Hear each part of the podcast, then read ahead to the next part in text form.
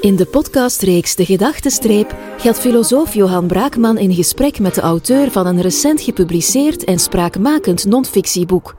De reeks is gebaseerd op de gelijknamige reeks video-interviews die gepubliceerd wordt op de website van het Humanistisch Verbond www.humanistischverbond.be. In deze aflevering spreekt Johan Braakman met bioloog Hans van Dijk, hoogleraar gedragsecologie en natuurbehoud aan de UCL en veel gevraagd publiek spreker en publicist. De aanleiding van het gesprek is de publicatie van het boek Het orakel van de bosnimf, van vlinders en mensen. Wat frivole fladderaars je vertellen over het leven op onze planeet. Verschenen bij uitgeverij Lano in 2021. Het boek is een fascinerend verhaal over vlinders, maar ook over gepassioneerde mensen. En uiteindelijk ook over de uitdagende vlinderparadox. Krijg je door gebiologeerd in te zoomen op deze kleurrijke diertjes een bredere kijk op het aardse leven? Ja, welkom eh, bij het boekenprogramma van het Humanistisch Verbond en de denktank Quintessence. Uh, ik heb uh, Hans van Dijk te gast. welkom. Dag Johan. Hans is professor aan de Universiteit Catholique de Louvain. Je bent daar si, oui, oui. hoogleraar, je doseert daar ook. Je leidt daar je eigen onderzoek en ik kijk even op de flap van je boek. je bent hoogleraar gedragsecologie en natuurbehoud en je hebt je eigen onderzoeksgroep aan het Earth and Life Institute van de UC Louvain. Misschien kunnen we beginnen met uh, een woordje uitleg over die onderzoeksgroep en, en, je academisch en wetenschappelijk werk dat je daar precies uitvoert. Waarover gaat het? Met hoeveel mensen? Uh, ja. Waar wil je nog naartoe? Uh, misschien kon, kun je beginnen met ons dat even toe te lichten. Ja, ik ben daar eerder toevallig verzeild geraakt. Ik heb gestudeerd in Leuven, ben dan in Antwerpen, naar Antwerpen verhuisd als student. Daar gedoctoreerd. Natuurlijk, tijdens dat doctoraat kom je veel in het buitenland mensen tegenkomen, geïnspireerd worden. Dan op een postdoctoraal onderzoeker naar je doctoraat. En dan kom je eigenlijk in een fase dat je begint na te denken, ja wat nu, want dit is zo fijn om te doen. Stel dat dat een dag zou stoppen. En dan komt er, komen er vacatures langs en binnen je eigen domein, binnen België, zijn die relatief schaars per definitie. En dan kwam daar een vacature voor een professorplaats in Louvain-la-Neuve. heb ik gedacht, gaan proberen, we gaan wel ja. zien. En daar zit ik nu sinds 2004. En wat ik dan gedaan had, of heb, is onderzoeks gecreëerd, een onderzoeksgroep, die een beetje ontstaan is uit, nou, frustratie is te sterk, maar als ik zelf student was, was het lastig kiezen tussen fundamenteel onderzoek, gedrag om het gedrag te begrijpen binnen de biologie, of nuttig onderzoek, namelijk natuurbehoud. En eigenlijk heb je het gecombineerd? Ja, omdat ik als student vond ik het, of jonge onderzoeker, vond ik het altijd lastig. Ik heb het eigenlijk altijd gecombineerd. Maar ik vond het zelf heel lastig om die keuzes te maken, omdat ik het ook heel artificieel vond. De dingen die ik, soms had ik een heel toegepast project, waar dat het plan heel duidelijk vastlag, we gaan die soort bijvoorbeeld beschermen, dat dat me toch deed denken aan concepten, aan theorieën. En omgekeerd, dat ik soms met grote ideeën zat, fundamenteel onderzoek, die leiden tot heel praktische dingen. Dus ik dacht, waarom zitten die in aparte hokjes? Ik vind ja. het fijn om een club te stichten die dat samen doet. We gaan zeker nog over het belang en de rol van wetenschap uh, verder praten. Maar wil je misschien eerst even heel concreet uitleggen wat uh, jouw onderzoeksgroep precies doet en met hoeveel mensen je samenwerkt? Ja, ja.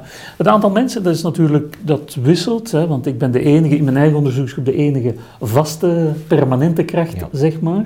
Er zijn er een aantal mensen rond administratief personeel, technisch personeel, omdat het onderzoek dat we doen is observationeel, maar ook experimenteel. Zowel in het veld als in het laboratorium. Dus er zijn er ook een aantal technische medewerkers.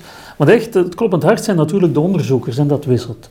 Dus op, op dit moment zijn er vijf doctoraatstudenten, er zijn drie masterstudenten die een tijdje meedraaien. Ik heb ooit een grotere groep gehad um, en we hebben ook regelmatig postdoctoraal onderzoekers die binnenkomen. Ik heb soms een grotere groep gehad, maar nu kies ik eigenlijk om die niet al te groot te houden omdat ik heel graag heel nauw betrokken ben bij al die onderzoeken. Anders kun je het niet allemaal opvolgen. Nee. En wat we dan eigenlijk doen is gedragsecologie. Ecologie is natuurlijk de studie van wisselwerking tussen organismen Het kan een vlinder zijn, het kan natuurlijk een mens zijn bij humane ecologie en zijn of haar omgeving. Die wisselwerking. Wat doet de omgeving met het organisme? Wat doet het organisme met de omgeving? Die wisselwerking. En binnen die wisselwerking is eigenlijk het eerste repertoire zeg maar, dat een organisme heeft, is zijn of haar gedrag. Je hebt natuurlijk ook je bouw nodig, maar die verandert zomaar niet. Gedrag is, iets, is een soort potentieel, potentieel flexibel instrument waar dat je mee met je omgeving kan omspringen. En dat willen we begrijpen, zowel fundamenteel als in een toegepaste context. En toegepast, ik kijk eigenlijk vooral naar de verschillen tussen de winnaars en de verliezers onder dieren in, in landschap op mensenmaat. Ja, en dan heel specifiek natuurlijk uh, kijk je naar vlinders. Hè? Vlinders, dus we doen ook werk aan vogels, sprinkhanen, maar ja, die vlinders, dat is inderdaad een oude centraal. liefde. Ja.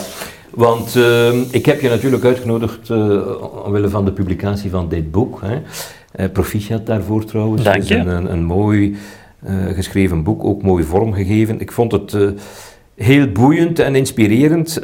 maar de rode draad, het gaat toch over vlinders. Daar kunnen we moeilijk omheen. Hoewel er van alles aan vasthangt, daar komen we nog op terug. Maar je deed me op een bepaald moment denken aan die uitspraak, aan een uitspraak die Charles Darwin uh, doet in zijn autobiografie. Hij schrijft ergens, uh, misschien zelfs helemaal in het begin al, I was born a naturalist. En, en ja, we begrijpen wel wat hij daarmee bedoelt. Als kind al was hij gefascineerd door, uh, ja, door de natuur. En, en hij had als tiener al een uh, grote keververzameling. En hij schrijft daar nog altijd als oudere man van in de 70 nog altijd met veel liefde over hoe gepassioneerd hij wel was om kevers te vangen. Je kent misschien die anekdote die hij ook beschrijft dat hij op een bepaald moment twee in zijn handen had en hij vond er nog een derde die hij absoluut ook wou. maar uh, ja, het was moeilijk, hij had geen, geen kommetje of zo mee. En, en dan stopte hij er eentje in zijn mond om die, om die derde te kunnen maar dat bleek dan waarschijnlijk een bombardierkever te zijn, die dus voor een chemische explosie in zijn mond zorgde. Enfin, dat soort anekdotes, ik denk dat dat zeer herkenbaar is. Dus I was born a naturalist. Ik denk dat ik dat in jouw boek hier, want het is ook zeer autobiografisch geschreven, Klopt. toch ook uh, herken. Ja, dat is, één, dat is een bewuste keuze om het ook in zekere zin dichtbij me te schrijven, waardoor ik denk dat je ook misschien zelfs ook het klinkt een beetje als een paradox, maar misschien ook iets meer universeel toch kan schrijven. Doordat je schrijft over de dingen die je hebt meegemaakt, die je kent, die je herkent. En zelf lijkt dat iets heel kleins, je eigen verhaal, maar andere mensen zien daar parallellen of dat kan het onderhoudend eh, maken. Ja. Uh, maar die naturalist vind ik wel, vind ik wel een leuke, Johan. Omdat... Had je dat als kind ook al? Ja, maar ik, het woord vind ik fijn, naturalist. En een boek wordt natuurlijk, er gaat een eindredacteur, eindredactrice door. Zowel voor de Vlaamse als Nederlandse markt. Dat is één boek en onze taal verschilt wat. Dus het is nuttig omdat daar mensen met heel veel ervaring met taal doorgaan. En dan ontstond er een discussie over dat woord. En ook tussen de twee redacteuren vond ik heel boeiend, omdat de ene zei tegen de ander, ja, maar het is het oude woord voor natuuronderzoeker, misschien moeten we het vermijden. Het is opbollig taalgebruik ik heb daar toch stoutmoedig voor gepleit om het te behouden. Omdat ik vind het een mooi woord, naturalist. Eh, er zit ook het, het, het, het, liefhebben van de natuur, het houden van zit er denk ik ook in. Iemand die graag in de natuur vertoeft, iemand die graag met levende organismen bezig is, uh, die daar kan van genieten, die daar gefascineerd door geraakt. Uh, en, dat, dat, dat, herkende ik toch ook in jouw boek. Hè. Je beschrijft ook de anekdote uh, die jou de bijnaam de vlinderfluisteraar heeft uh, opgeleverd. dus je, je weet uh, wat ik. ik heb een vermoeden. Ja. dus het, het, verhaal daarachter komt er dus op neer dat je erin geslaagd bent om, ja, ik zal het maar zeggen zoals het er staat, om te tongzoenen met een vlinder. dat moet je misschien toch ook even uitleggen. ja. ja. Het was niet het opzet. Het dus was om wetenschappelijke redenen. Uh, ja, misschien nog meer educatieve redenen. Want het, was, het is al een hele tijd geleden. Ik heb ook een verleden gehad voor ik eh, onderzoeker was in de Jeugdbond voor Natuurstudie. Dus eigenlijk een, een jongerenbeweging waar de klemtoon erg ligt op natuurstudie en milieubescherming. En we deden dan kampen. Heel de zomer zat ik op kamp, vond het heerlijk. En je leerde er ook heel veel. Niet alleen over natuur, maar ook over samenleven. Er waren ook discussies samen bij het kampvuur s'avonds. Dat was een heel fijne, prettige manier om natuur te ontdekken. Maar je ging dan samen op excursie en je toonde aan elkaar wat je vond en je leerde van elkaar. En op een gegeven moment zie ik daar inderdaad, het betrof een grote weerschijnvlinder en die zat daar, ik kon die vangen. En ik kon die tonen aan de jongens en meisjes die samen op excursie waren. En het diertje, het was een vrouwtje. Ik, zette, ik haalde het uit mijn net, ik zet haar op mijn hand en meteen rolt ze haar roltong uit of af en ze maakt contact met mijn hand. Op zich is dat niet zo ongewoon, maar op dat moment vonden ze, ik wijs de anderen erop, ze kijken. En ik los de vlinder, maar hij blijft zitten. En ik ga dan de hand dichter en dichter komen tot we echt een soort tijd à tijd hebben, even hoog. En dan kom ik op het iets wat vreemde idee van, kijk, ik steek ook mijn tong uit. En ik kom helemaal... Imitatiegedrag. Ja, ja, kijk, gewoon van naambootsen. Sociaal leren gaat via Precies. imitatie. Dus ik speel ook de veerschijnvlinder, ik steek mijn tong uit. En wat gebeurt inderdaad? Ze maakt contact met mijn tong. En op dat moment, ja, dat is dan hilarisch. Daar zijn er ook foto's van die geen schoonheidsprijs gaan winnen, uh, weliswaar. Maar ja. je hebt er dan een, een soort van. Maar ik, ik, probeer dan ook wel te beschrijven, want het wordt dan natuurlijk uh, eerst vreemd van hoe kan die, waarom vliegt hij niet weg? Een vlinder, zeker een grote vlinder, die je zo dicht benadert, die hoort nog weg te vliegen. Heb je die, dat is dat vlinderfluisteraar. Ja. Maar op dat moment, als je dat toch wat wetenschappelijk analyseert, is dat helemaal niet zo'n idyllisch... waarom blijft hij eigenlijk zitten of zijn? Ja, op dat moment... Dat is geen toeval waarschijnlijk. Nee, op dat moment is dat een diertje dat vooral een tekort heeft aan zouten. Ah, ja. En in de natuur, wij zelf hebben soms last van te veel zouten. Dat is een probleem dat dieren, wilde dieren nauwelijks hebben. Ze hebben vaak, als ze planten eten, zitten heel weinig zouten in planten. Dus wat vlinders bijvoorbeeld doen, ook in de nectar die ze drinken, zitten heel weinig zouten. Maar die zout hebben ze wel nodig om goed te functioneren, om hun zenuwstelsel en andere functies tot een goed einde te brengen. En dan zie je dat ze bijvoorbeeld aan mineralen op stenen gaan likken, maar als ze de kans krijgen, als je zweet, zit er ook zout in.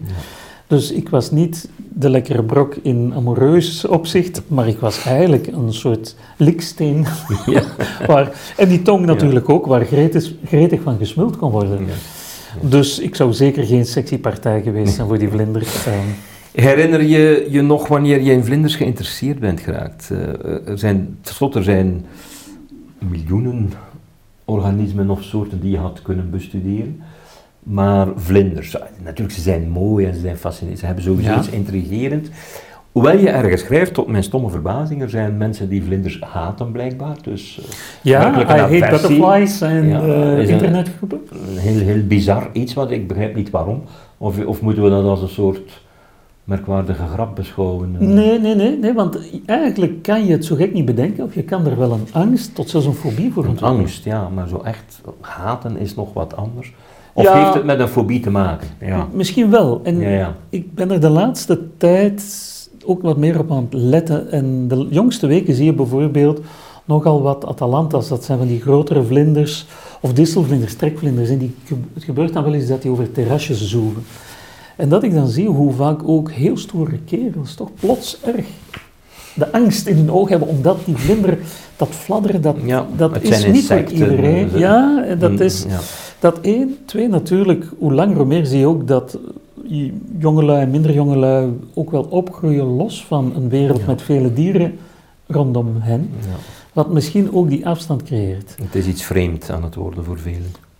Ja, of toch, je ziet het wel bijvoorbeeld op beeld, maar dan heb je het anders. Heb je niet dat, dat ritselende geluid, of die, die afstand is er niet. Ja. Als dat heel dichtbij komt in je comfortzone, ja. uh, zeg maar. Maar vlinders, ja. Ja, weet je wanneer dat begonnen is? Had je al, voor je biologie begon te studeren, zat je dan al met... Jawel, jawel, jawel. Ja. Ik ben als, als, als jong kereltje, op, op vijf, zesjarige leeftijd, had ik in de familie al de naam van de, de, ja, de soort bioloog of, of de, de professor. Ja, ja. Omdat ik, ik kreeg dan ook al, als ik, ik was heel blij als ik boeken kreeg. Dat was toen ook al een soort boekenworm.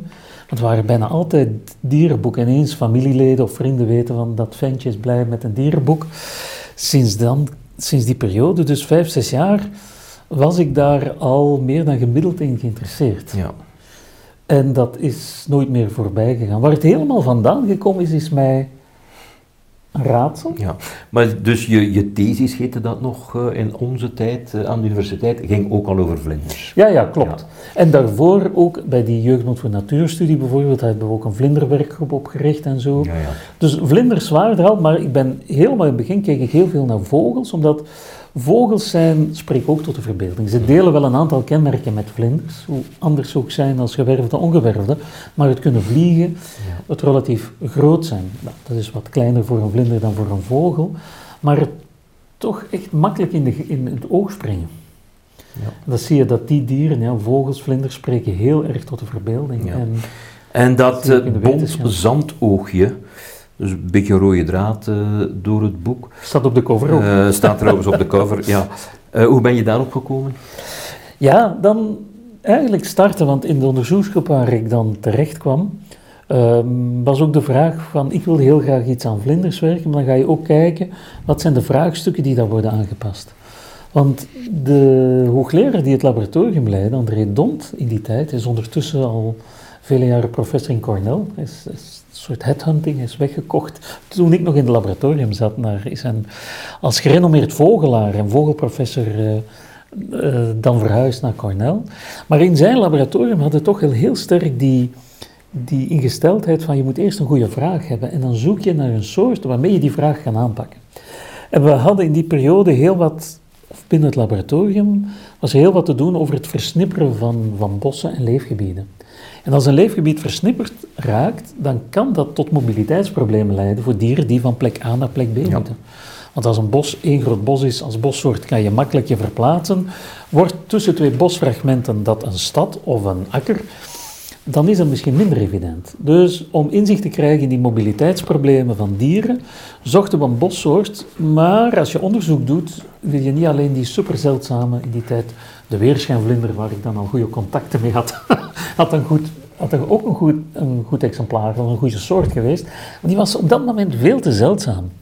Dus zoek je een soort pragmatische oplossing. Ja. Een soort die je toelaat. En waar ook nog niet alles over geweten is. Waar ook niet alles over geweten is, maar er is eigenlijk geen soort waarover we alles kennen. Ik het, ik Het is een never-ending story. Ja. Dus, misschien moet je eens voor de leek die ik nog altijd ben, natuurlijk ook ondanks je boek, hoeveel soorten leven er wereldwijd? Eh, Ja. wat, wat zijn zo de, de dingen die we toch zouden moeten weten over vlinders? Ja. Die, of je dat moet weten, die cijfers, dat hangt er natuurlijk vanaf. Maar om toch een idee te geven, wereldwijd, laten we daarmee starten, doet het leven op onze planeet zich toch verrassend vaak voor als vlinder. 180.000 soorten, gekende soorten vlinders. Maar waarschijnlijk meer. Ja, ja, zeker. Ja, ik, ik kom daar even tussen, want ik denk dat veel mensen zich dat afvragen. Goed, we, we, we brengen die soorten in kaart, we komen op 180.000. Maar hoe weet je dan dat, als je een vlinder ziet, dat die tot een soort behoort die tot die 180.000 behoort? Je kunt ze niet allemaal uit het hoofd kennen, neem ik Nee. aan. Dus a- als jij in Costa Rica eh, rondloopt en je ziet daar een vlinder, eh, het zou zomaar kunnen dat je een soort ontdekt die nog niet gekend is voor de wetenschap. Maar hoe weet je dat? Kan, Je, je hebt daar niet de database zomaar ter beschikking, neem ik aan. Voor zover dat al bestaat. Nee, er bestaan wel een soort internationale catalogie, Ja. zoals Tree of Life en andere databases, die proberen alle gekende soorten bij elkaar te brengen. Omdat dat is natuurlijk werk van een hele gemeenschap van wetenschappers, die bottom-up kennis aanreikt. Het is niet top-down, het plan van de Vlinderclub zegt en stuur maar naar ons. Nee, dat werkt als een, complex, een complexe gemeenschap waar bits en pieces worden, de stukjes worden aangedragen. Wat, en dat is al lang zo en dat kan zijn dat nu en dan mensen toevallig onafhankelijk eenzelfde soort beschrijven. Moet dat gecorrigeerd worden? Wie was eerst? Moeten die namen worden aangepast? Dat is een heel werk van, dat permanent updating vraagt om te kijken van was die soort. Wat ook gebeurt is dat sommige soorten die eerst één pool waren, nadien toch meerdere soorten blijken te zijn. En we beginnen dat hoe langer hoe beter te kunnen, omdat vroeger moest je vooral op het uiterlijk afgaan. Vlinders bewaren goed, dus die collecties, die vlindercollecties, die soms Maar tot even sommige lang- soorten lijken ongetwijfeld ook zeer goed op elkaar. Ja, klopt. Dus hoe maak je dan het onderscheid? eh? Er is wat nu vooral gebruikt wordt, is moleculair onderzoek, Mhm. dus genetisch onderzoek. Omdat wat we cryptische soorten noemen, cryptisch, de naam omschrijft of geeft het al aan, je kan soorten hebben die qua uiterlijk nauwelijks van elkaar verschillen.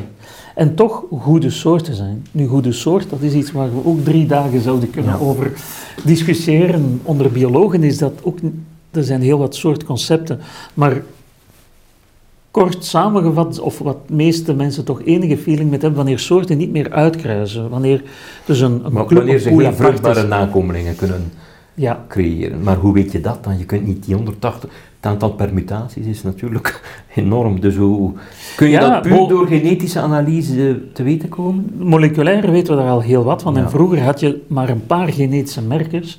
Hoe langer hoe meer worden nu routinematig het hele genoom van dieren gesequenced. Wat betekent dat je het hele DNA-verhaal kan doorlopen. En dat En- geeft zo'n schat aan informatie. En dan kun je, kun je weten, die zijn zo dicht bij elkaar, die behoren tot dezelfde soort, dus variatie binnen een soort. Of die zijn verder van elkaar, die kunnen geen vruchtbare nakomelingen meer. Nee, dat blijft een grijze, maar Ja. zeer fascinerend grijze zone. En vlinders zijn er opnieuw. Bij vlinders heb je ook bijvoorbeeld de passiebloemvlinders, siliconius. Dat zijn degene als je op een vlindertuin, bijvoorbeeld de vlindertuin in Zo van Antwerpen, als je daar gaat kijken, dat is die, die soort helikoptervlindertjes. Ja. De meeste mensen hebben die al wel eens gezien, zeker in vlindertuinen. Het zijn Zuid-Amerikaanse, Mid-Amerikaanse regenwoudsoorten, maar ze zijn heel populair, sommige in vlindertuinen. Maar als je die gaat bekijken, zie je dat zelfs nieuwe soorten kunnen ontstaan uit het kruisen van twee goed afzonderlijke soorten. Ja. Bij planten wisten we dat al langer dat dat kan, dat je door combinatie hebt. Ja. Dat druist net in tegen het idee van, ja, maar twee aparte soorten, als die kruisen, zijn er geen vruchtbare nakomelingen. Je kan net twee goed, biologisch goede soorten die kruisen, kan er uitzonderlijk een nieuwe variant uit bestaan, die niet meer zomaar dezelfde is dan die andere. Ja. Nu, eh, vanuit evolutionair oogpunt is het misschien ook niet zo verwonderlijk dat het niet allemaal netjes in hokjes is te stoppen valt. Eh, Ze hangen aan elkaar natuurlijk. Hè. Dus, Het is dat dat we met de Bondesantoogjes ook proberen te begrijpen. Want bij dat Bondesantoog, dat is een van de dingen die voor mij daaraan zo fascinerend is. Dat was eigenlijk tot voor kort, een paar decennia geleden, overwegend een bos- en bosrandsoort. Nu zien we die ook in de stad. We Ja. zitten hier nu in het midden van Antwerpen, we zouden een parkje kunnen zetten. En we hoeven niet verwonderd te zijn om daar ook bijvoorbeeld dat Bonsantoogje tegen te komen. Of in een landbouwgebied. En voor een vlinder is het midden van Antwerpen of een landbouwgebied met houtkant een heel ander leefgebied dan een groot bos. ja. Vochtigheid, ehm, li- belichtingsgraad, al die dingen. De zintuigelijke wereld is compleet anders. Ja. En we zien dus eigenlijk dat uit die ene vorm krijg je verschillende, wat we dan technisch ecotypes noemen. Je hebt een bosvariant, je hebt een stadsvariant. En die zijn qua gedrag anders, die zijn qua bouw anders. Ja. Zijn dat dan vormen die op weg zijn om allemaal aparte soorten te vormen? Misschien, maar misschien ook niet. En zoals we er nu, dat zijn een van die vele lessen die we van die vlinders krijgen. Misschien is dat wel net hoe soorten ook werken. Je kan er nieuwe soorten uit hebben, maar je kan ook gewoon varianten hebben die een tijdje populair zijn en dan wordt een andere vorm, bestaan ze naast elkaar. Dan wordt er één vorm, neemt de andere over en verdwijnt er weer. Je hebt er veel meer dynamiek in Ja. dan we op het eerste zicht zouden, zouden denken en verwachten. Dat brengt me tot eh, een ander puntje waar je ook op ingaat in het boek. Eh, vlinders hebben ook een psychologie. Dus eh, je bestudeert hun gedrag en allerlei andere zaken, en hun genetica en morfologie en hun transformatie, hè, die ons ook al lang fascineert. Maar je, je hamert er nogal op, je, je moet ze ook vanuit psychologisch oogpunt eh, bestuderen. Dus hun cognitieve vermogens, als ik het zo mag zeggen. Ja, zintuigelijkheden, dat is het binnenkrijgen van informatie en dan het verwerken van informatie om iets mee te doen met je gedrag. Ja. Dat is psychologie, als we naar onze eigen Homo sapiens kijken. Maar natuurlijk is er ook zoiets als dierenpsychologie, want ook hoe klein van het menselijk perspectief die vlinder is, je kan nog kleiner gaan naar de fruitvliegjes, maar die hebben ook allemaal wel een brein. Ja. En veel mensen zien dieren nog te vaak als een soort voorgeprogrammeerde robotjes. Zeker als het over insecten gaat misschien. eh. Ja, maar niks Ja. is minder waar. Wat niet wegneemt, want we hoeven ook niet de slinger naar de andere kant. Natuurlijk zit daar voorgeprogrammeerd gedrag ook in. Vanuit genen eh, zie je dat een aantal dingen die ze helemaal niet leren, die ze niet moeten oefenen, sommige dingen, reacties zitten ingebakken, punt aan de lijn. Maar daarnaast zie je ook heel wat leervermogen. En dat ervaring opdoen maakt dat hun gedrag anders wordt. Je bedoelt een individuele vlinder of als soort? Individueel. Ja. En dat- Ze kunnen dus dingen leren. Absoluut. Dus zo'n vlinder die, de stad binnen, misschien per toeval, door de wind of wat dan ook, de stad, uh, in de stad verdwaalt, niet meer teruggeraakt naar zijn natuurlijke biotoop, die kan zich aanpassen, cognitief, psychologisch en dan qua gedrag, aan het leven in de stad. Terwijl het nogthans een heel andere biotoop is. Ja. Je zou, ik, ik, ze leven ook niet zo lang, dus het moet, die aanpassing moet dan toch zeer snel gaan. Ja, maar aanpassing, daar moeten we altijd een beetje mee opletten. Want aanpassing, als we dat, betekent, als we dat begrijpen in zijn Darwinistische interpretatie, is die aanpassing natuurlijk tussen generaties. Is het niet, het individu past zich, en dat, onze taal is er eigenlijk soms wel een lastig medium. We kunnen niet zonder onze taal. Maar als ik bijvoorbeeld hier binnen dit gewelf binnenkom en in het begin heb ik nog wat warm en dan pas ik me aan qua temperatuur, dat is niet de aanpassing via natuurlijke selectie en zo. Dat is een soort flexibiliteit in ons gedrag. Wat je ziet is dat wanneer een vlinder de stad inkomt, kan die stad functioneren als een soort filter dat sommige exemplaren, sommige genotypes, die wat meer flexibel zijn in hun gedrag, makkelijker in de stad aan hun trekken komen dan de individuen van diezelfde soort die dat minder hebben. Bij koolmezen is dat ook goed onderzocht bijvoorbeeld. Dat zijn ook diertjes die, eigenlijk bosvogels, die ook in de, de stad wel aan hun trekken kunnen komen. Maar dat heeft te maken met hoe je omgaat met informatie. En dieren gaan ook met informatie om. Er zijn steeds meer dieren, weten we, die zich vestigen in de stad. Als het ware.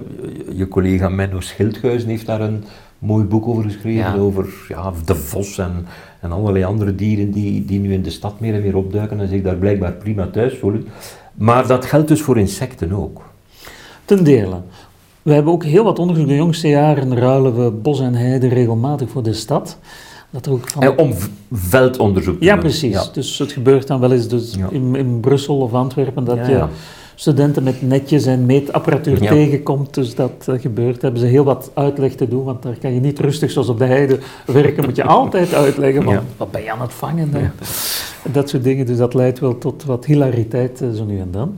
Wat we wel heel duidelijk hebben vastgesteld in een groot project dat we met verschillende universiteiten in België samen hebben uitgevoerd, om precies vlinders en vogels en bacteriën en planten, al die taxonomische die groepen te, te, combineren, zie je dat wij voor insecten en vlinders, dat de stad wel veel minder soortenrijk is en ook veel minder exemplaren van de soorten die het wel doen. Dus dat betekent dat, ja, er zijn er die erin lukken, er zijn er die succes boeken, maar op relatief korte termijn van jaren is dat geen biodiversiteit succesvol verhaal. Het gaat om de happy few, die heel fascinerend zijn, en dat kan zich uitbreiden, maar aanpassing werkt via eliminatie. Dus je hebt er veel die dat niet doen. Ja.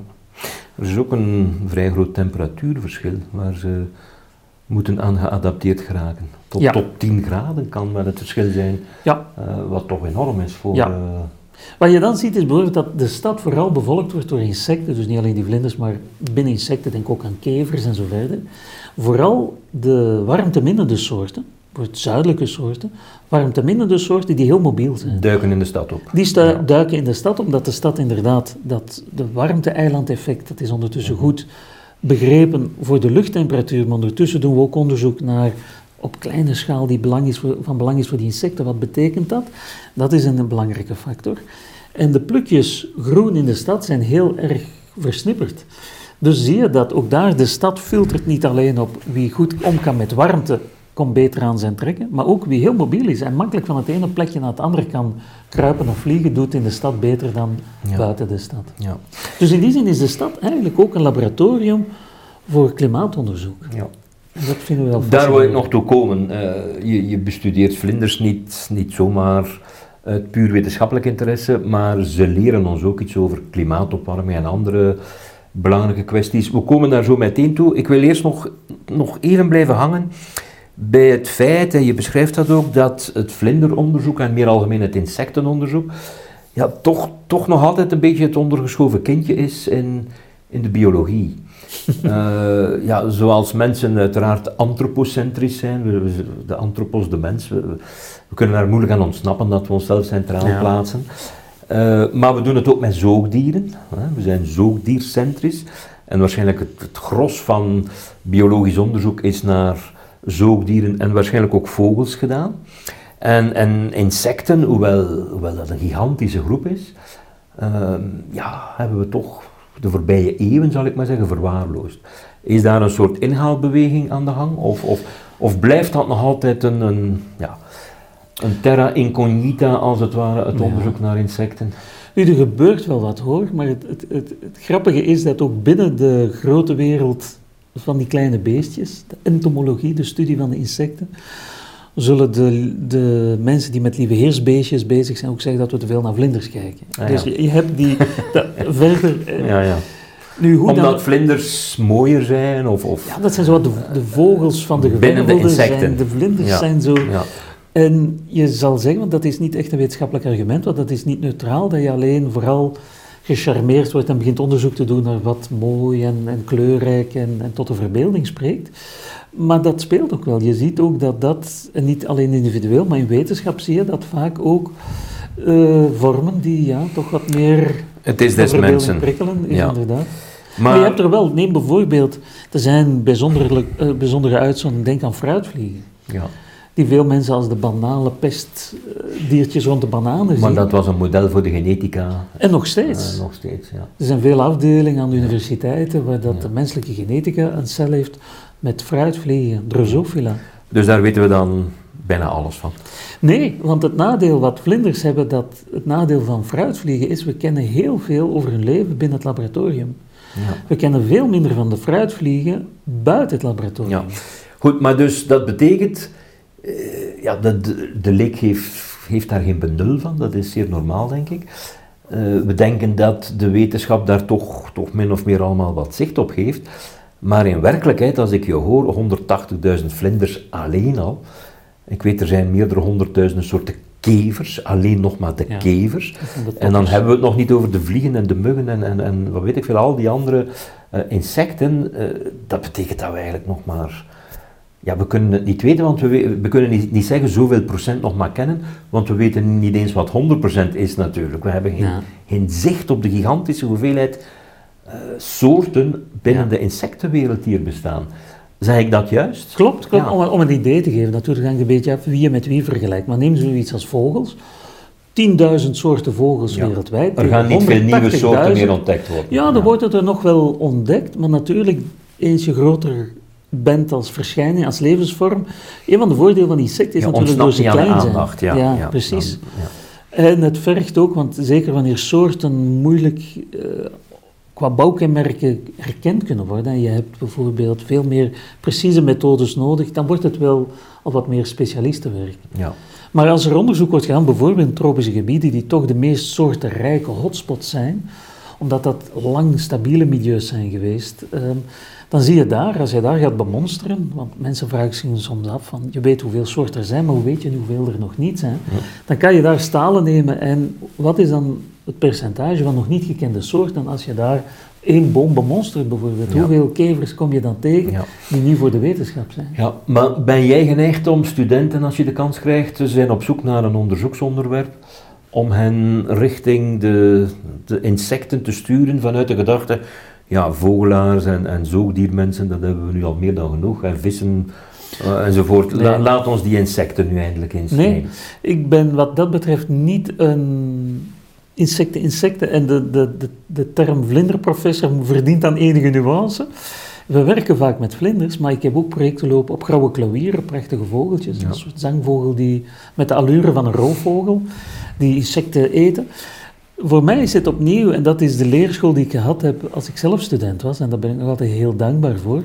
Je ziet dat als een instrument. Natuurlijk ben ik ook in die vlinder zelf geïnteresseerd omdat ik die fascinerend vind, maar ik zie die ook als een instrument om wetenschappelijke vragen aan te pakken. En mensen zien vaak van, je bent alleen geïnteresseerd in die vlinder, fraai of minder fraai, zoals ze er naartoe kijken. Nee, dat is ook een instrument. Net zoals de onderzoeker die fruitvlieg niet alleen in die fruitvlieg geïnteresseerd is. Ja, Dat is iets, een lens waarmee je naar het leven kan kijken. ja. Dat brengt mij tot, tot het belangrijke punt, eh, dat eigenlijk al in de ondertitel van je boek eh, aangehaald wordt. Ik, ik, ik heb de titel nog niet eens vermeld. Hè.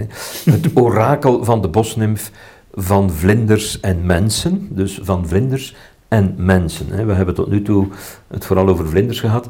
Het gaat eigenlijk ook over mensen. Het gaat uiteindelijk ook over ons.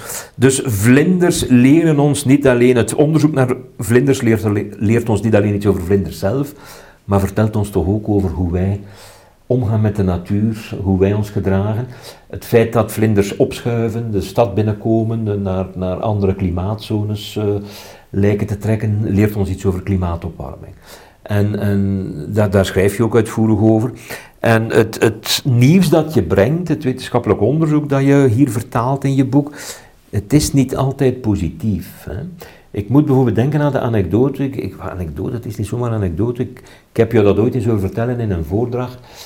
Uh, dat, we, dat men, wetenschappers, uh, nagaat hoeveel insecten er zich bevinden in een bepaalde omgeving binnen een bepaalde tijdspanne. Mhm. En men doet dat met vallen. Hè. Ze worden niet zomaar geteld, maar die insecten komen in vallen terecht. En dan weeg je uh, dan kun je zeggen, ik heb 100 gram insecten op een week, hè, de, de biomassa, of, of, of, een kilo op een maand, ik zeg niet maar wat. maar blijkbaar is dat de voorbije decennia toch uh, ernstig afgenomen. En dat is heel slecht nieuws. Hè. Misschien denken mensen intuïtief, ja, insecten, nou, wel vervelende beesten, maar hoe minder hoe beter. Maar dat is natuurlijk niet zo. Nee, klopt. En die tendensen zijn inderdaad zorgwekkend. Ja. Want je kan zeggen van, god ja, wat minder muggen, wat minder lastigheid, uh, minder mot in de kleren, in zoverre dat dat nog gebeurt.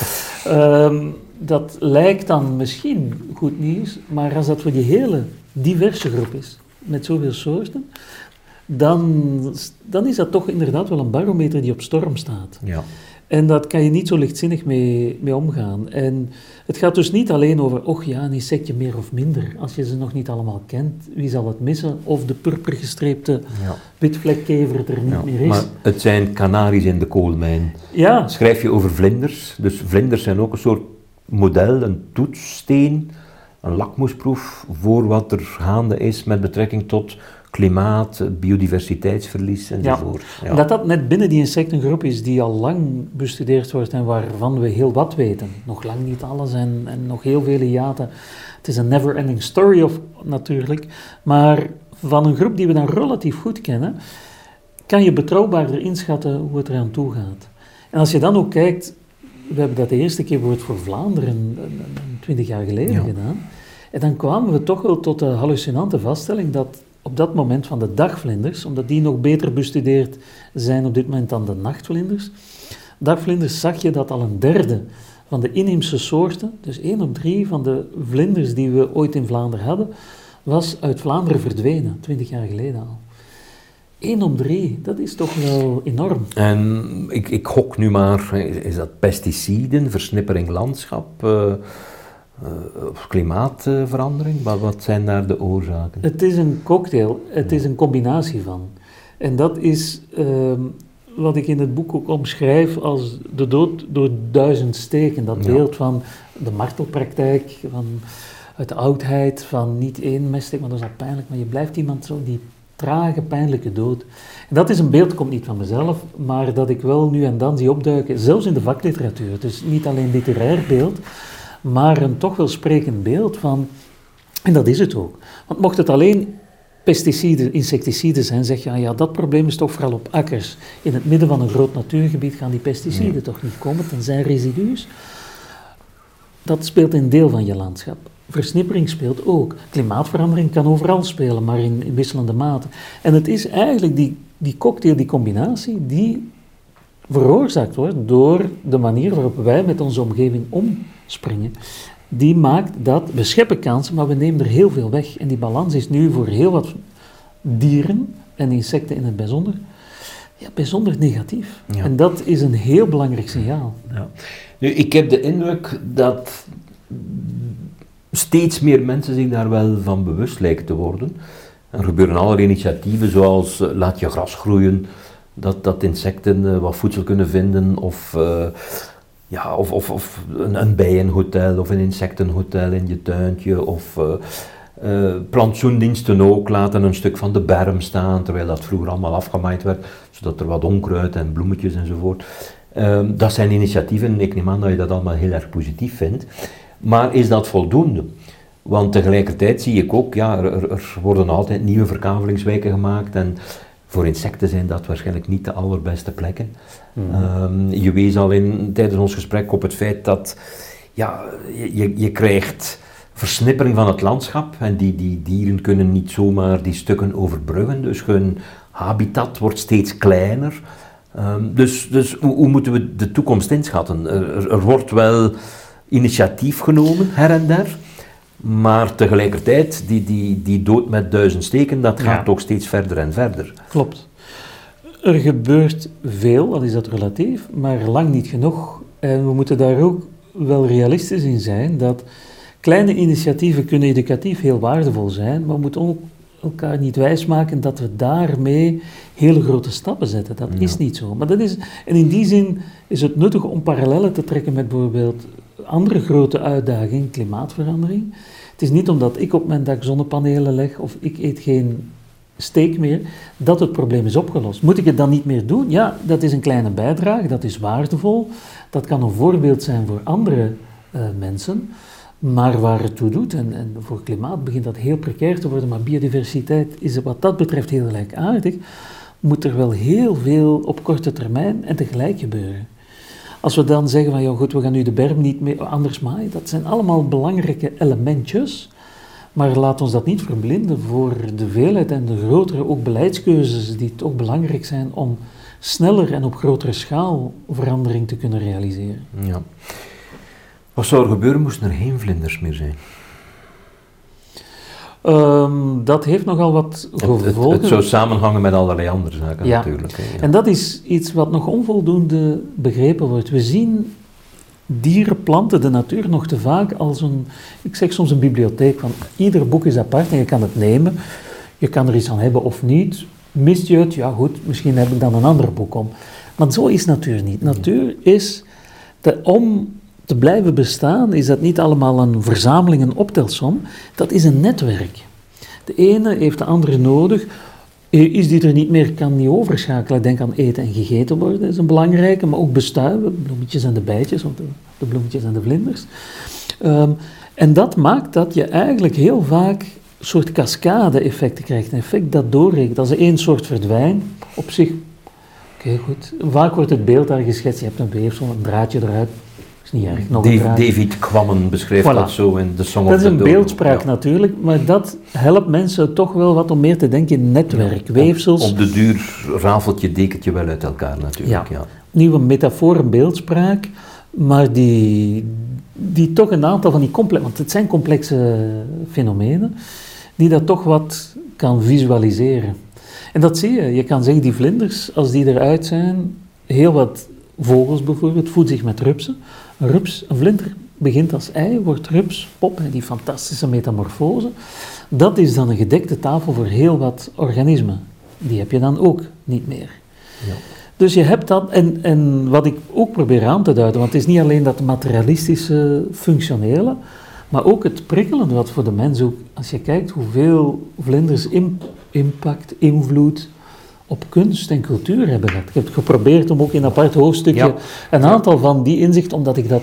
Ik zit in de natuurwetenschappen, dat is buiten de cultuurwetenschap, maar ik heb een beetje een hekel aan om die dingen zo allemaal uit elkaar te trekken. Dus ik ben mijn boekje te buiten gegaan voor dit boek en heb me ook toegelegd. En, en dan zie ik tot mijn aangename verrassing dat een aantal collega's die ik kende van hun biologisch-wetenschappelijk werk dan ook over vlinders in cultuurtijdschriften publiceren nu en dan. Ja. Omdat ze ook gefascineerd zijn door vlinders in de schilderkunst bijvoorbeeld, of in de taal. Vlinders koloniseerden ook onze taal, van vlinders in de buik tot het vlindereffect. Dat vind ik ook heel fascinerend. Een bekende naam hier is natuurlijk uh, Nabokov, hè, dus de, de Russisch-Amerikaanse schrijver. Ja.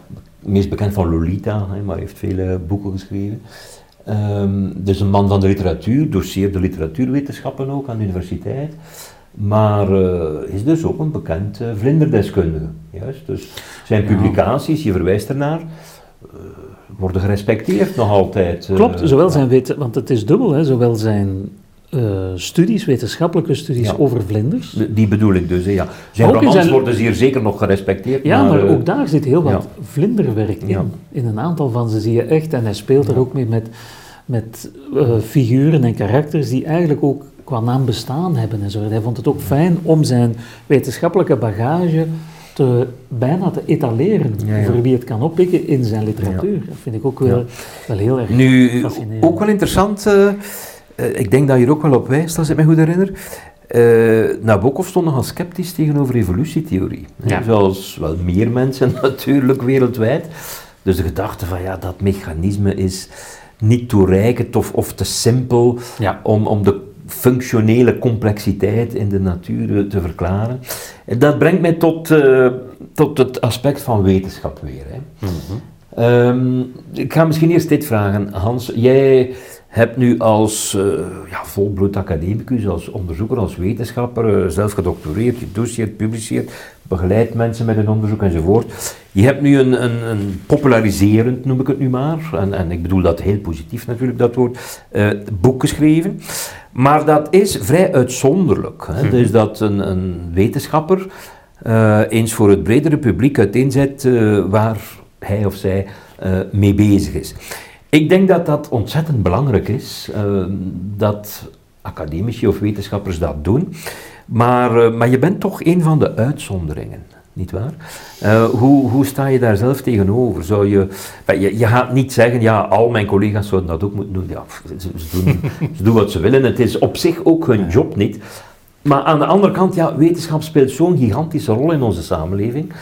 En er zijn zoveel misverstanden over. Ja. Uh, kijk, ik maak nu eens een uitweiding naar, we zitten op dit moment, we zijn augustus 2021 tijdens dit gesprek, uh, we zitten nog altijd in de corona-periode, ooit gaat dat wel over. Maar ik denk dat de voorbije anderhalf jaar heeft toch aangetoond hoe belangrijk wetenschap is.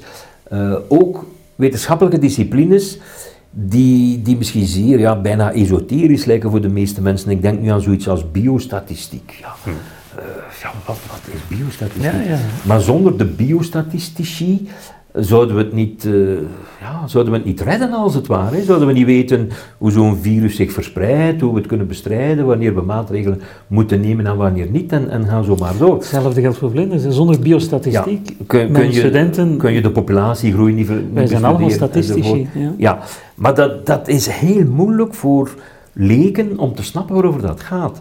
En ik denk dus dat, dat wetenschap in haar geheel ja, fantastisch is in wat ze doet, enerzijds, maar anderzijds niet zo geweldig goed is om uit te leggen naar de buitenwereld toe uh, ja, wat haar kracht is, haar zwakte, wat, wat je mag van verwachten en wat niet enzovoort. Het valt nu toch meer dan ooit op in de coronacrisis dat, uh, dat wereldwijd, ook in ons land, heel veel mensen zich verzetten tegen wetenschappelijke kennis, dat niet willen aanvaarden, of zich verzetten tegen maatregelen die nogthans op degelijk wetenschappelijk onderzoek gebaseerd zijn. Dus, dus ik zie het belang van zo'n boek in, in, in, in die bredere context. Ja. Ik vind het eigenlijk wel mijn métier om dit te doen. Ook al wordt dat, je weet, je bent zelf ook academicus, je hebt onderzoek, je hebt onderwijs en dan dienstverlening. Die dienstverlening is weinig precies gedefinieerd, kan breed zijn. Ik Intern of extern, ja. Binnen de universiteit kan je, zit je in organen die afdelingen leiden en zo verder.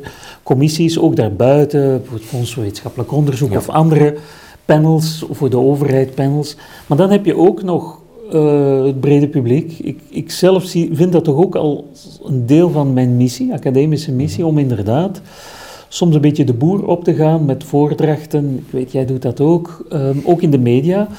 Um, zowel geschreven als radio, televisie, om kennis en inzicht te proberen te vertalen. En soms is het niet alleen vertalen, maar brengen, zodat een breder publiek daar inderdaad ook iets uit leert, iets aan heeft. Ik vind dat één fijn om te doen en daarom vind ik het ook. Ja, het moet je misschien liggen, nietwaar? Maar wel. Er, er, zijn toch heel weinig mensen, denk ik, die het spontaan doen. Klopt, omdat... We worden daar aan de universiteit ook niet echt in gestimuleerd of, of dat verandert wel wat. of bij geholpen. Uh... Nee, de, ik denk dat er zit wel een kentering. Het begint wel wat. Ehm, maar je hebt er inderdaad ook niet die, meteen die return of feedback voor. Eh, of, of uh, denk aan promotieprocedures en zo verder. Nu, mij heeft dat nooit als drijfveer, nee. geldt dat niet. Ik vind, als ik dat van mezelf vind dat ik moet doen, dat is ook mijn academische vrijheid, dan, dan, dan doe ik dat. Maar wat wel belangrijk is, ik leer daar als academicus ook veel uit. Want als ik dingen, zeg maar voor een groep, een organisatie van de derde leeftijd, om maar een voorbeeld te noemen, een aula vol oudere toehoorders, en ik probeer daar iets uit te leggen over hoe de stad dierenplanten verandert, dan helpt, brengt mij dat soms op ideeën van hoe ik ook in mijn lessen dat kan aanpakken. Of omgekeerd, in mijn les heb ik dan soms, ah, dat kan ik misschien op die manier. En dat maakt het voor mij ook, ook dynamisch boeiend, maar op die manier is dat een permanente leerschool ook voor mezelf om complexe dingen, of als ik het op de radio, ik vind dat ook altijd een, een fijne uitdaging, wanneer je heel weinig op drie minuten in een telefoongesprek je nieuwe studie ja, uh, die fascineert is, moet toelichten. Dat verplicht je om meteen naar de, de, essentie te gaan. En vooral, en dat is iets wat ik ook in mijn onderzoek doe rond perceptie, niet alleen wat wil ik zelf uitzenden, maar wie kan horen en welke bagage, want dat, dat is tweerichtingsverkeer. En dan begin je veel meer na te denken, niet alleen wat over je eigen bagage, maar wat zou een toehoorder al weten of niet, en begrijpen of, of, of prikkelend vinden. Ja. En, en daarover nadenken, eigenlijk is dat communicatiewetenschap, vind ik zelf ook fascinerend, ook voor je eigen onderzoek. Ja. Maar ik denk dat het ook van belang is voor, ik, ik zal het nu maar noemen, gewoon de, de gezondheid van de democratie, dat mensen weten hoe, beter zouden weten hoe wetenschap werkt en niet werkt en, en hoe wetenschappelijke kennis tot stand komt. Er is daar zo ontzettend veel onkunde over natuurlijk. Hè. Dus er zijn voldoende enquêtes en surveys die dat aantonen. Mensen weten niet zomaar wat genetica is of wat, wat DNA is of, of wat allerlei zaken uit de fysica kunnen en niet kunnen. Uh, en, en van global warming, klimaatopwarming, tot, tot het debat over kernenergie en andere energievormen en genetisch gewijzigde organismen en, en al die zaken die ons vandaag de dag bezighouden. Trouwens ook niet alleen de natuurwetenschappen, ik denk ook denk aan migratie en, en hoe vooroordelen ontstaan, racisme ontstaan. Wetenschap heeft over al die dingen iets te zeggen, maar het, het, het dringt niet altijd zo goed door tot het bredere publiek. Uh, er is weinig wetenschapsvoorlichting op televisie. Um, Vooral wetenschap als methode komt te weinig Precies, in beeld. Ja, en, ik, en dat vind ik belangrijk, omdat het niet alleen gaat van hoeveel kennis en inzicht uit die wetenschap, maar vooral hoe werkt de wetenschap en wat is wetenschap? Ja. En daarin zie je dan dat inderdaad, en ik denk dat dat belangrijker is dan ooit, omdat vaak wetenschap dan, of, de, of, of kennis vanuit wetenschap wordt naast opinies gezet. En ik heb onlangs nog, het, was over, het ging over um, discussie over al dan niet kappen van dreven. En daar sprak ik ook met een boswacht die zei, ja maar die cijfers die je geeft over CO2 en stockage in die bomen, ik heb daar een andere mening over.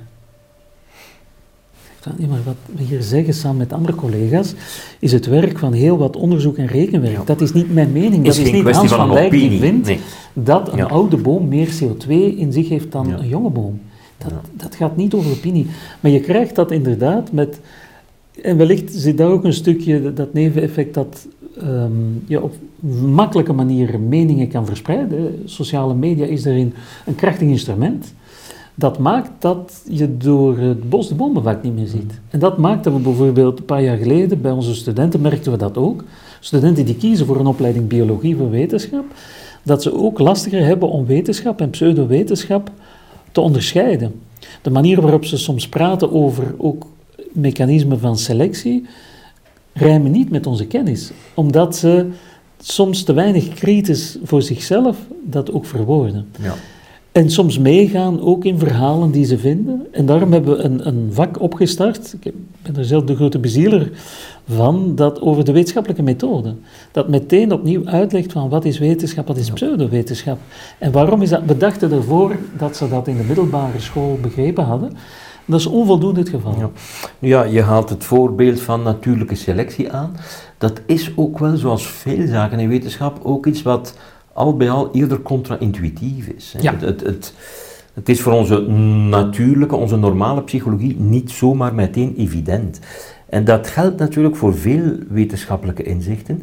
Dus dan moet je eigenlijk een extra tandje bijsteken om dat uitgelegd te krijgen, want het druist in tegen ja, de, de spontane, intuïtieve benadering die mensen hebben ten opzichte van, van de natuur en allerlei verschijnselen. Ja, ik vind dat heel fascinerend wat dat betekent, Johan. Dat Pedagogisch wetenschap... is dat belangrijk om te, om te beseffen hoe breng je het over. Ja, want dat betekent dat wetenschap en wetenschappelijke methode onnatuurlijk gedrag is in zekere ja, zin. en onnatuurlijk denken. Ja, en dat, ik, ik, ik, ik neem vaak als voorbeeld dat in die zin wetenschap doen topsport is in de betekenis van je moet blijven trainen. Want het is niet omdat je ooit Olympisch kampioen was dat je na zoveel jaren dat nog kan. Ja. En met wetenschap is dat ook zo. Het is niet omdat ik uh, eh, 15 jaar geleden in Science of Nature een geweldige paper heb, dat sinds dan, wat er ook uit mijn bek komt, grote wetenschap is. Dus in die zin is die, en ik, ik betrap me er zelf op, en, en daarom vind ik het, dat idee van onnatuurlijk iets waar je permanent moet op trainen, want we zijn komen snel in de verleiding om mee te gaan, om dingen uit te vergroten of dingen die we denken als waarheid te verkopen enzovoort. Dus die kritische geest, één voor jezelf, maar ook naar je medewerkers, maar ook omgekeerd. Ik vind het heel belangrijk dat mijn medewerkers ook mij corrigeren. Die open geest, maar dat is niet ons natuurlijk gedrag. Nee, het is misschien een van de grootste misverstanden over wetenschap, dat, dat wetenschap een soort feitelijke absolute waarheden zou naar voren brengen, die dan vastleggen Bijbels die geschreven in handboeken alsof het... Ja, precies. Terwijl, eh, ja, als er één ding zeker is, en dat is een merkwaardige gedachte al bij al, is dat, uh, dat alles wat we nu weten, over 10, 20, 50, 100, 500 jaar, uh, toch wel zal gewijzigd zijn. Hè? Ja. Niet dat er per se dramatische revoluties nog zullen gebeuren. Ik denk dat het inzicht in, in evolutiebiologie bijvoorbeeld, de cruciale aspecten daarvan, dat zal wel blijven. Maar er is nog zoveel dat daar te, te bediscussiëren valt en, en, dat nog niet op punt staat enzovoort. Hè. Nu, dat brengt mij tot, tot wat misschien het laatste onderdeel van ons gesprek zal zijn. Dat is de, de manier waarop wetenschap georganiseerd kan worden. Nu niet zozeer naar buiten toe, hoe je het overbrengt, hè. daar hadden we het net over, maar intern. Want er is natuurlijk, ja, dat is een interne dynamiek die al een paar eeuwen gaande is, eh, een steeds grotere tendens naar specialisatie en differentiatie, waardoor we wel steeds meer weten over aparte individuele puzzelstukjes, maar we zijn het grotere plaatje natuurlijk uit het oog aan het verliezen. Mhm. Dus ik heb het hier over ja, interdisciplinariteit, zoals dat vaak heet, of transdisciplinariteit. Het kunnen toepassen van inzichten uit één discipline op een andere, kruisverbanden leggen enzovoort. Uh, ik weet dat jij daar helemaal voor gewonnen bent, maar tegelijkertijd wijs je er ook op in je boek, ja, het zal niet makkelijk zijn, want zelfs bijvoorbeeld heel dicht bij jou, vlinderaars enerzijds en vogelaars anderzijds lijken in gescheiden werelden vaak te leven, terwijl de verbanden daar ja. nogthans toch voor de hand liggen. Maar ik kan mij zo wel voorstellen dat er maar weinig uh, vogeldeskundigen naar de vlindercongressen komen en, en, en omgekeerd. Ja, je hebt er enige segregatie of aparte hokjes. Maar opnieuw, en dat, daar is inzicht in de natuur ook een interessante bron. Wanneer vormen een tijdje apart zitten, veranderen zijn, als ze terug samenkomen, kan je weer nieuwe, een nieuwe mengelmoes krijgen die tot creativiteit leidt. En het is in die optiek dat ik het ook vermeld in mijn boek, omdat ik doctoreerde met vlinders in een laboratorium waar vooral ornithologisch, zeg maar vogelonderzoek gebeurde, had ik enerzijds een handicap aan bepaalde technieken die normaal waren voor insectonderzoekers, moest ik zelf uitzoeken. Maar langs de andere kant kreeg ik soms ideeën die niet uh, zo gebruikelijk of zelfs onorthodox waren. En dan krijg je die kruisbestuiving. En op bredere schaal ben ik hoe langer hoe meer. En dat is ook iets wat me bij jou brengt, Johan. Ik denk dat dat iets is, eh, klassiek zitten wij in aparte kampen. Jij zit in het kamp van de cultuurwetenschappen, de menswetenschappen. Ik zit bij de natuurwetenschappen. Als je fysiek kijkt op onze campus in Louvain-la-Neuve, zitten we echt zo ver we kunnen uit elkaar. Verder kunnen we niet op de campus. De geneeskunde zit zelfs in een, op een andere campus. Nu, oké, dat is maar een boetade, want dat is fysiek. Maar, maar isolation by distance, zoals we een concept dat we in de biologie kennen, ja, als je samen de koffiepauze hebt, als je samen praat, als je samen uh, in die zin gedachten uitwisselt, clubs van verschillende... Dat was een beetje het idee van, ik zit in het Earth and Life Institute. Eigenlijk was daar het idee van, onderwijs zit in aparte, maar laten we voor onderzoek mensen bij elkaar brengen. Er zitten klimatologen, landbouwingenieurs, uh, geografen, biologen, om een aantal mensen van, dat, dat zit dan nog redelijk veel bij de natuurwetenschappen, maar laten we op zijn minst daar eens proberen om verschillen over hokjes heen mensen bij elkaar te zetten en, leidt dat tot kruisbestuiving. Ik ben daar nogal een groot voorstander van. Maar meer nog, ik denk dat veel van de, de klassieke opdeling mens telkens apart van de rest van de natuur is een, is een, is een artefact dat historisch goed begrepen kan worden, omdat we de mens zeker vanuit scheppingsverhalen zagen als beeld van God en weet ik wat. Maar met de nieuwe kennis en inzicht is die opdeling veel minder logisch dan het klassieke stramien ons eh, ingelepeld heeft, als ik het zo kan zeggen. Wel, ja, uh, kijk, ik weet dat het je ook bezighoudt. Um, wat mij al heel lang uh, stoort, ik zal het zo noemen, is dat uh, in wat we de menswetenschappen noemen, of de cultuurwetenschappen, of de gedragswetenschappen, of de humanities, of de geesteswetenschappen, dat, dat circuleert allemaal een beetje rond elkaar van, van taalwetenschap tot geschiedenis, kunstwetenschap, sociologie, antropologie, economie enzovoort. Dat gaat allemaal over ons, op een of andere manier. En de meeste mensen zullen wel begrijpen dat daar verbanden tussen bestaan, tussen die disciplines. Mhm. Een, een, econoom en een socioloog, ja, die, die kunnen samenwerken. En een antropoloog en een literatuurwetenschapper ook, want elke cultuur die je bestudeert heeft wel een vorm van verhalen vertellen of een vorm van literatuur en kunst enzovoort. Maar eh, wat, wat daar quasi nooit in aan bod komt in al die disciplines, dat is de biologie. Terwijl mensen natuurlijk biologische wezens zijn, eh, we, we zijn, zijn zoogdieren, voilà. of niet, we, we zijn, uh, we zijn geëvolueerd, ons brein is even goed het product van evolutie, door selectie, net zoals de vlinders dat zijn die je bestudeert. Maar dat lijkt nog altijd bijna een, een taboe te zijn om die evolutionaire, biologische inzichten, genetische inzichten, uh, daarin binnen te brengen. In die wetenschappen, die disciplines die traditioneel alles wat met de mens te maken heeft, uh, bestuderen.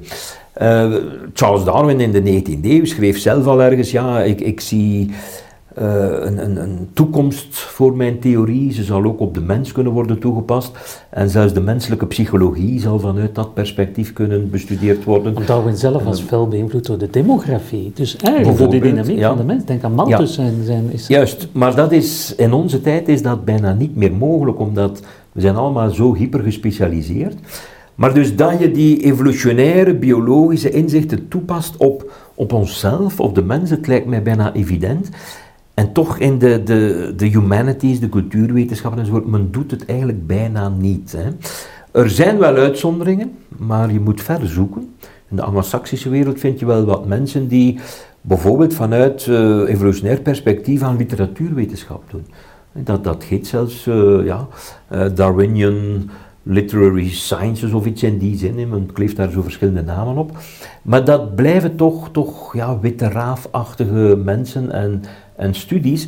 En ik zou zelfs durven zeggen, en je hebt dat zelf ook al ondervonden, mhm. weet ik, dat in, in de, die kringen men er niet alleen niet echt voor open staat, maar er zelfs argwanend en vijandig tegenover staat. Dat komt natuurlijk door de complexe geschiedenis, namelijk dat ja, raciale opvattingen zijn soms ondersteund met, met pseudogenetica en, en ik zal maar zeggen pseudobiologische opvattingen enzovoort. Dus er is daar een zekere achtertocht. Maar uh, er is domweg ook onkunde natuurlijk. Men, men kent het niet en, en, onbekend, onbemind.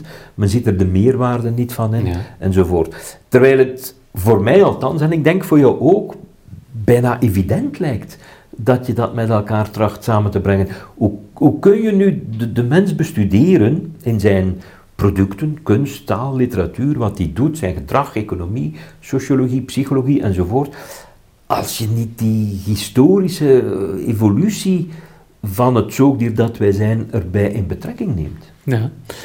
Klopt, ik ben het er helemaal mee eens. En ik stel dat ook vast. Denk aan de geneeskunde, en daar zien we dat al een klein beetje opschuiven.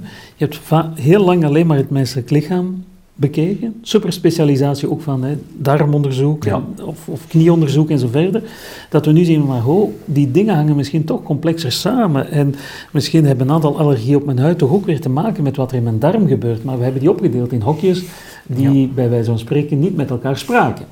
Dus dat zie je. En bijvoorbeeld nu zie je ook die naar menselijke gezondheid linkt met de omgeving. Dat je niet alleen moet kijken naar dat wezen, maar waar dat wezen leeft, heeft ook een rol bijvoorbeeld. Dat is een, denk een mooi voorbeeld, daar schuift het op, maar we kunnen dat veel breder. En wat mij betreft denk ik dat inderdaad die biologie als fundamentele kennis en inzicht veel verder zou kunnen reiken. Voor mij is bijvoorbeeld economie, als vakgebied, als wetenschap, is economie voor mij de ecologie van een ultrasociaal organisme.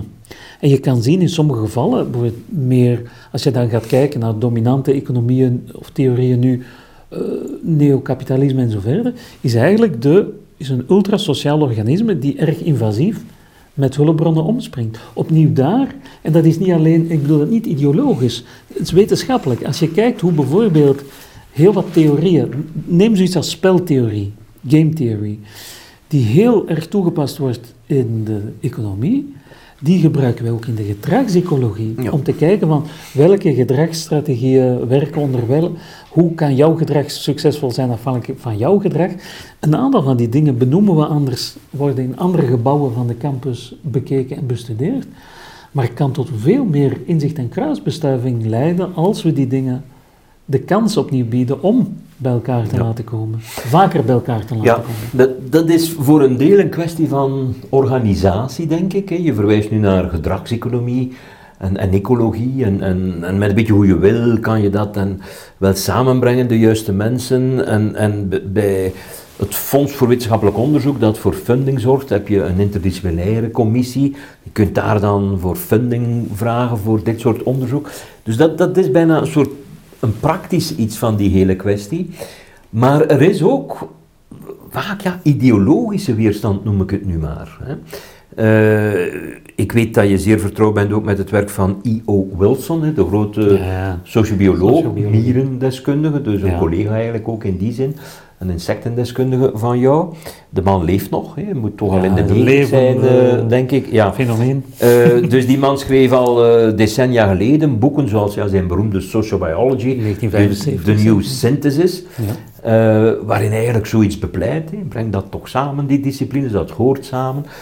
Ten slotte is de natuur een, een soort eenheid en wij zijn er even goed een onderdeel van. Maar, uh, maar ja, die man werd uitgespuwd in, in, in allerlei kringen. Hè. Dus uh, er, er, was toen al een soort cancel culture, zoals we dat nu ook kennen.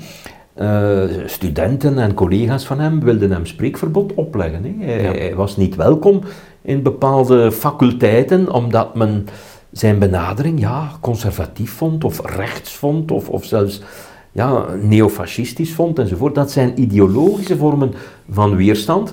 Ik denk dat hij daar zelf zeer verbaasd over was, want dat, dat was helemaal niet zijn punt natuurlijk, mm. wel in tegendeel. Maar dat leeft toch, en nog altijd, denk ik. Ik denk wat dat betreft dat er inderdaad wel zo'n shifting baseline is, dat je dat vele disciplines van de humanities daarin een soort ontkenning dat we toch ook zoogdier zijn. En het probleem is dat we nog al zwart-wit bekeken van, dan zijn we maar dieren. Nee, het is niet maar dieren.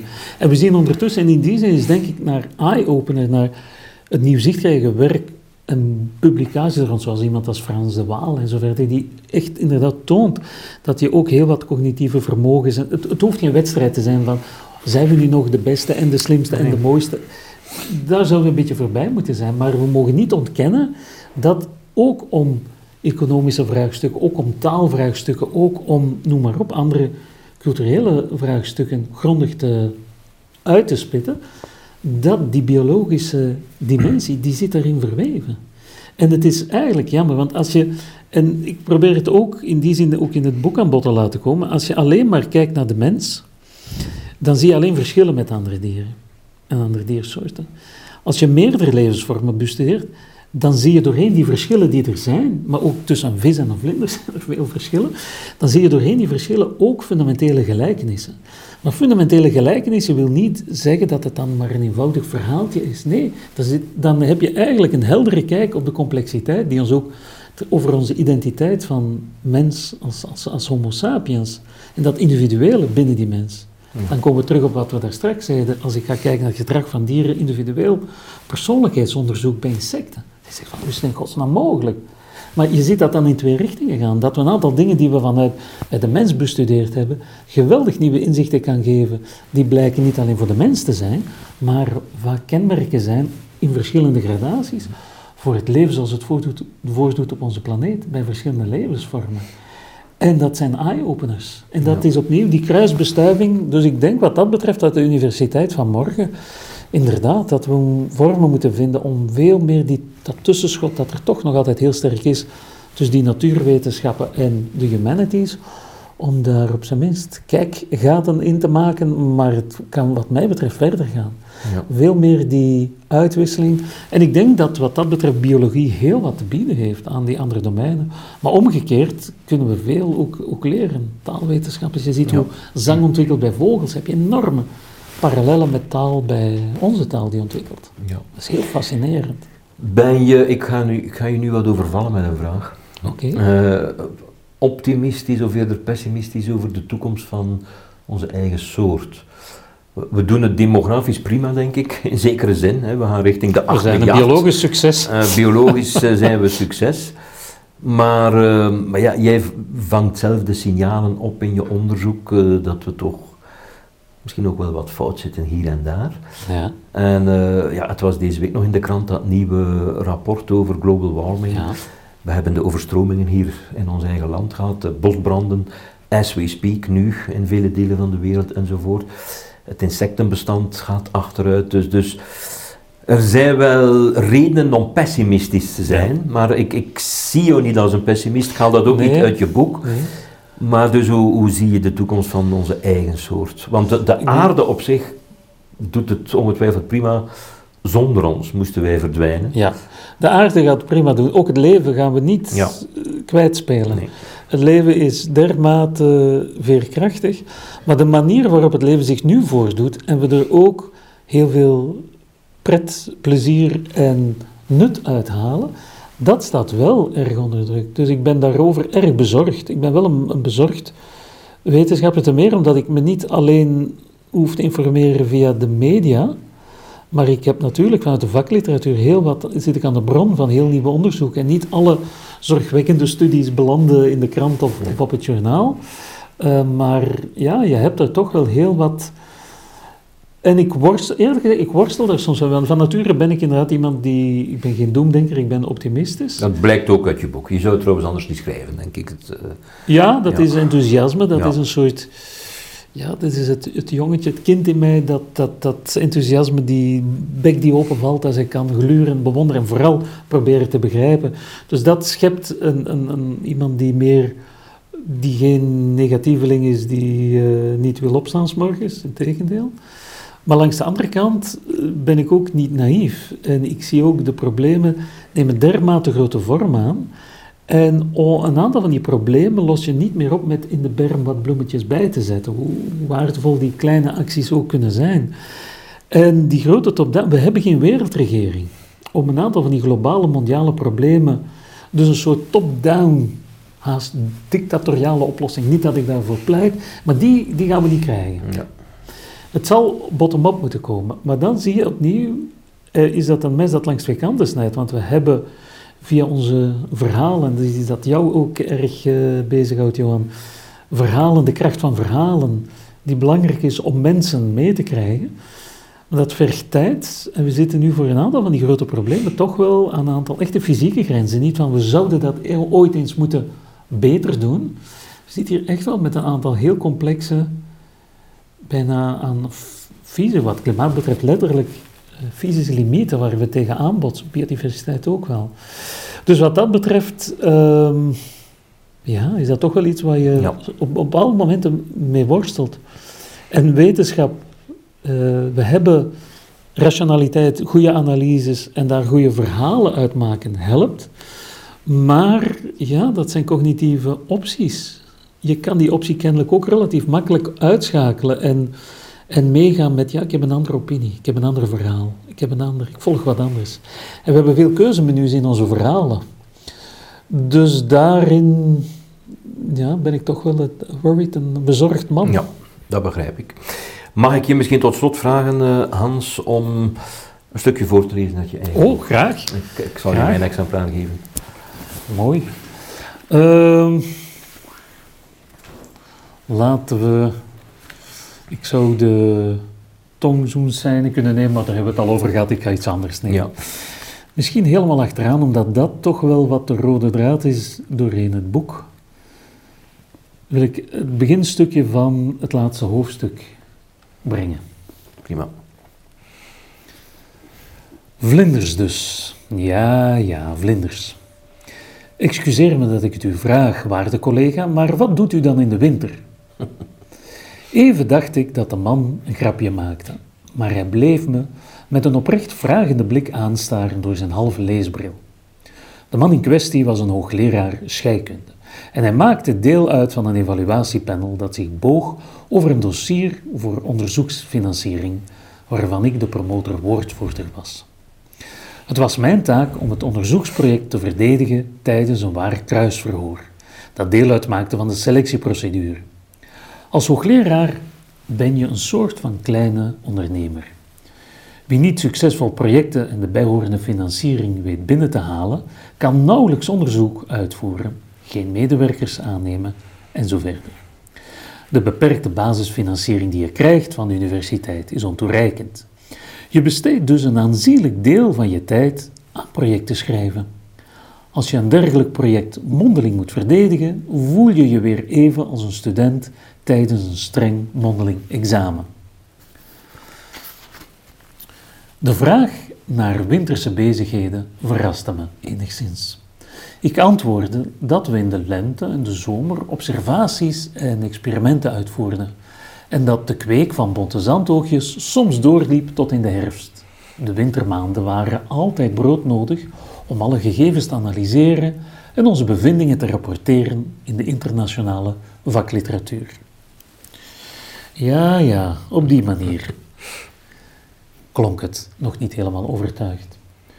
Toen ik de omstandigheden toelichtte dat de vlinders in feite onze witte labomuizen zijn, toen begon dus eigenlijk onze wetenschappelijke instrumenten om bredere biologische vraagstukken mee aan te pakken, begon het de scheikundige te dagen. Opeens nam hij zijn brilletje van zijn hoofd en terwijl hij grote gebaren ermee maakte, legde hij gedreven uit dat onze vlinders eigenlijk een beetje zoals zijn moleculen waren. Waarna een minuut lang, en dat is een kikker, waarna een minutenlang betoog volgde over esters en andere organische verbindingen. Hij zag plots het wetenschappelijke belang in van het voorgestelde vlinderonderzoek. Vlinders zijn niet alleen vlinders, maar ook levensvormen die als levend wetenschappelijk instrument helpen om biologische principes te achterhalen. Vlinderonderzoek gaat over meer dan vlinders alleen. Ik dank u zeer voor dit gesprek. Graag gedaan, Johan.